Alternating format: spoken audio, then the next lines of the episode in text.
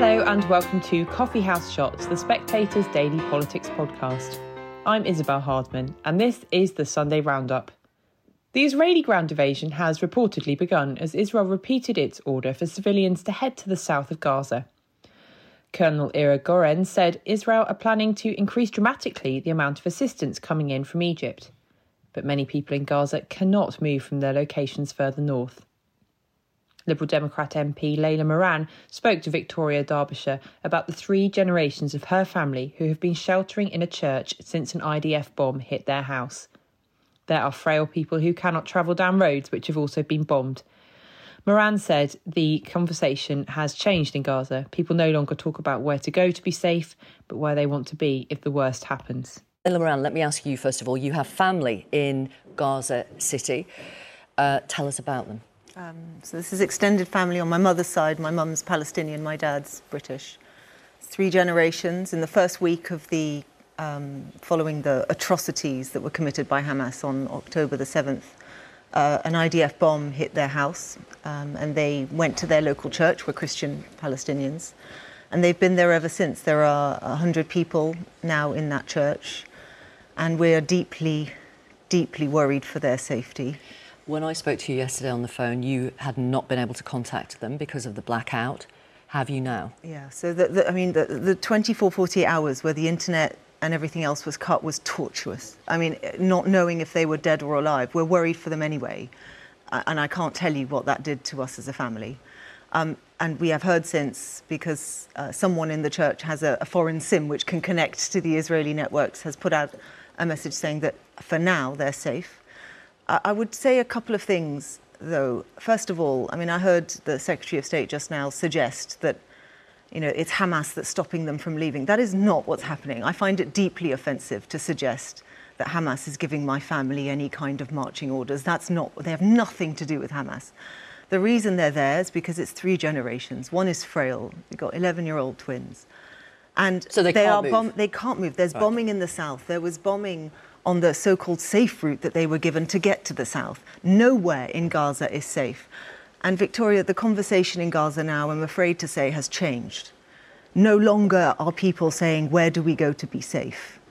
The question they are now asking is, where do we want to be when we die? Oh my God. And that, and I'm not, I'm not, I'm, this is not hyperbole. This is very much what, not just from them, but their f- friends and family that we are in touch with. It is, I cannot overstress the situation. So when I hear from the government that they want to minimize civilian casualties, I have to say to them that they are failing.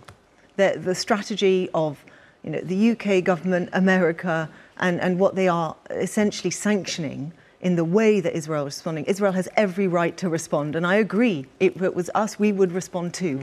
But how they respond is so important because at the end of this, we want to get to a point where we don't see this kind of carnage ever again, Which and is- we need to get to that two-state solution. That's what we have to aim for. and before that, you're calling for a ceasefire. A humanitarian ceasefire. What to does that mean? So uh, to, to- it's actually not dissimilar from where the government is. We want to get aid in, we want hostages out. But where I would say we are different is we do think there needs to also be political space to take the temperature down. We're seeing escalatory language from the Israeli government at the moment. We need to take the temperature down and create space for those talks that will eventually lead to the ceasefire that I know so many in this country desperately want. Calls have been growing for a humanitarian pause to allow aid into Gaza and negotiate the release of the hostages, but Israel does not seem inclined to do so. Science Secretary Michelle Donelan repeated that Israel had a right to defend itself while minimising civilian casualties. When asked if this was happening, Donelan said that we needed to be clear that Hamas are the real enemy and that they use civilians as human shields. Donelan suggested that the UK would act in the same way if it had been attacked as Israel has been. do you think Israel should stop its ground incursion now to avoid killing more innocent people, to get the aid in, and to get those hostages out? Look, I, I think that Israel has a right to defend itself. You know, what we saw the other week was absolutely horrendous. It was a massacre on a scale that was absolutely appalling. We saw the rape of innocent women, children, and babies being killed. It was atrocious. So, of course, they have a right to defend themselves. If that had happened to us, we'd want to be protecting our people, we'd want to be trying to get our hostages back. And so, Israel has a right to do that. What we've been very clear about, though, is that they need to do that in a way that is in line with international human rights legislation uh, and that they also need to make sure that they are minimising those uh, citizens being killed. Is that what we're seeing, do you think? So, what we're seeing is Israel trying to defend itself. We know that Hamas uh, mesh themselves within the system uh, locally. We know that they use local people as human shields. It is very difficult, therefore, to target Hamas without hurting innocent people. But we have so urged Israel mean, to try. Sure. Does that mean you are accepting that more innocent civilians will be killed? I'm saying it is very, very difficult because of what Hamas are doing. You know, the enemy here is but, Hamas. But we need to, to be, clear, really clear. I sure, think we've got sure. to be very careful here. I understand what you're saying.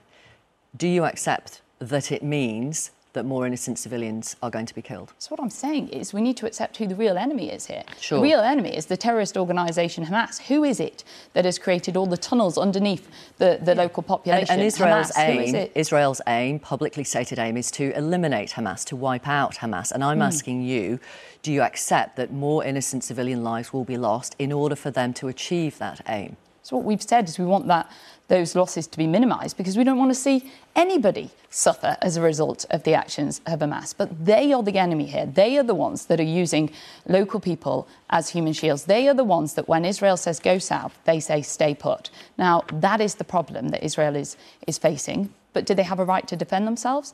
Of course they do, just like we would if that happened on our shores. Meanwhile, the rift in Labour's response to the Israeli conflict continues after several prominent Labour politicians publicly disagreed with Keir Starmer and called for a ceasefire. Starmer himself has been in line with the government, supporting a humanitarian pause to allow aid into the region. Labour MP Peter Kyle told Trevor Phillips that diversity was a strength of the party and that many in Labour have links to both sides in the conflict. However, he claimed that Starmer's response was in lockstep with its international partners message of unity will be heard, but not everybody in the Labour Party is on the same page here. Anas Sarwar, Andy Burnham, Sadiq Khan, all want you to call for a ceasefire. And in a sense, pretty much everybody who does not owe their job to Keir Starmer seems to agree that he's got it wrong. It's probably time for him to get off the fence on this one, isn't it? Uh, as I said, people through the Labour Party, right through the country, yearn for this conflict to end. And that is perfectly understandable. I mean, look at the horrors that are unfolding on but both sides of this. So they want you to choose a different what, path to the what, way it, uh, it, it's resolved. Why isn't Labour leadership calling for a ceasefire when all these important figures in the party think that's the pathway? What Keir Starmer has done is listened to all of these people in the party who have a direct connection to what is happening and a uh, emotional connection to what is happening. He has looked at the evidence, he has looked at what is happening there in Israel and Gaza, and he has come forward with the plan for a, paused, for a, for a pause for humanitarian purposes.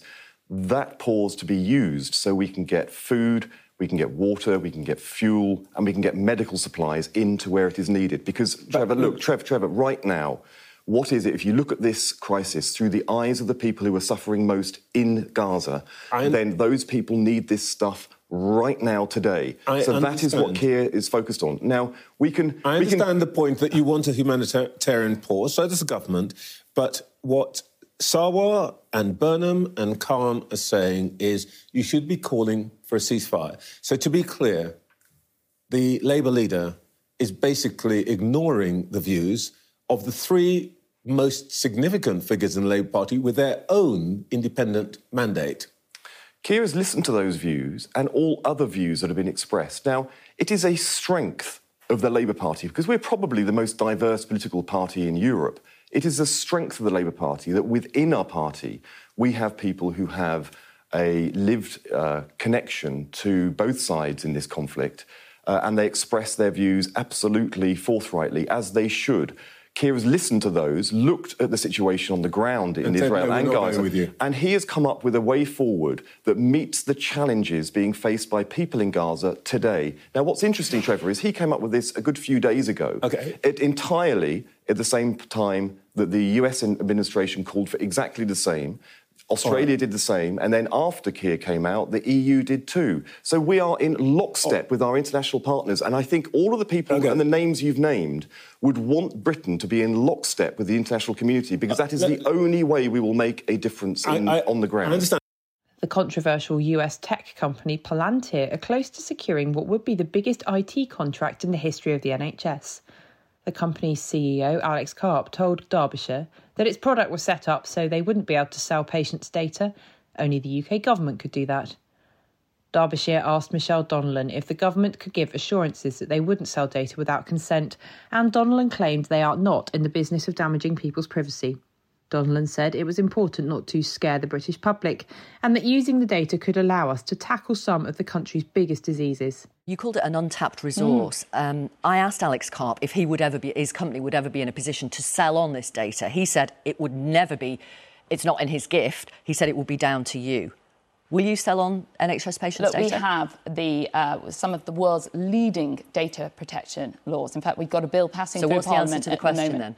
No, we're not in the business of um, damaging people's privacy or rights uh, So to, that- to, to that- data protection. saying- So I'm not going to get into some hypothetical, but what I can No, tell no, it's you... not. It's really important because people won't sign up for it. Mm-hmm. People will want to opt out of it if you can't guarantee them on behalf of the government that you won't sell on their private data in the future. We're not going to start selling on people's private data, of course not, without their consent. Um, what we're talking about here is enabling us to utilise the data around the NHS to tackle some of the biggest diseases that people are facing so that they can live healthier, longer, happier lives. I think it's really important that we don't scare the British public when actually we have the opportunity here to grip some of these risks and transform our NHS. Finally, as Britain prepares to host a global summit on AI, Rishi Sunak has been talking about the potential benefits and risks of the technology. Palantir's Alex Karp was positive about it, saying he believed it could be a friend to the worker and increase happiness.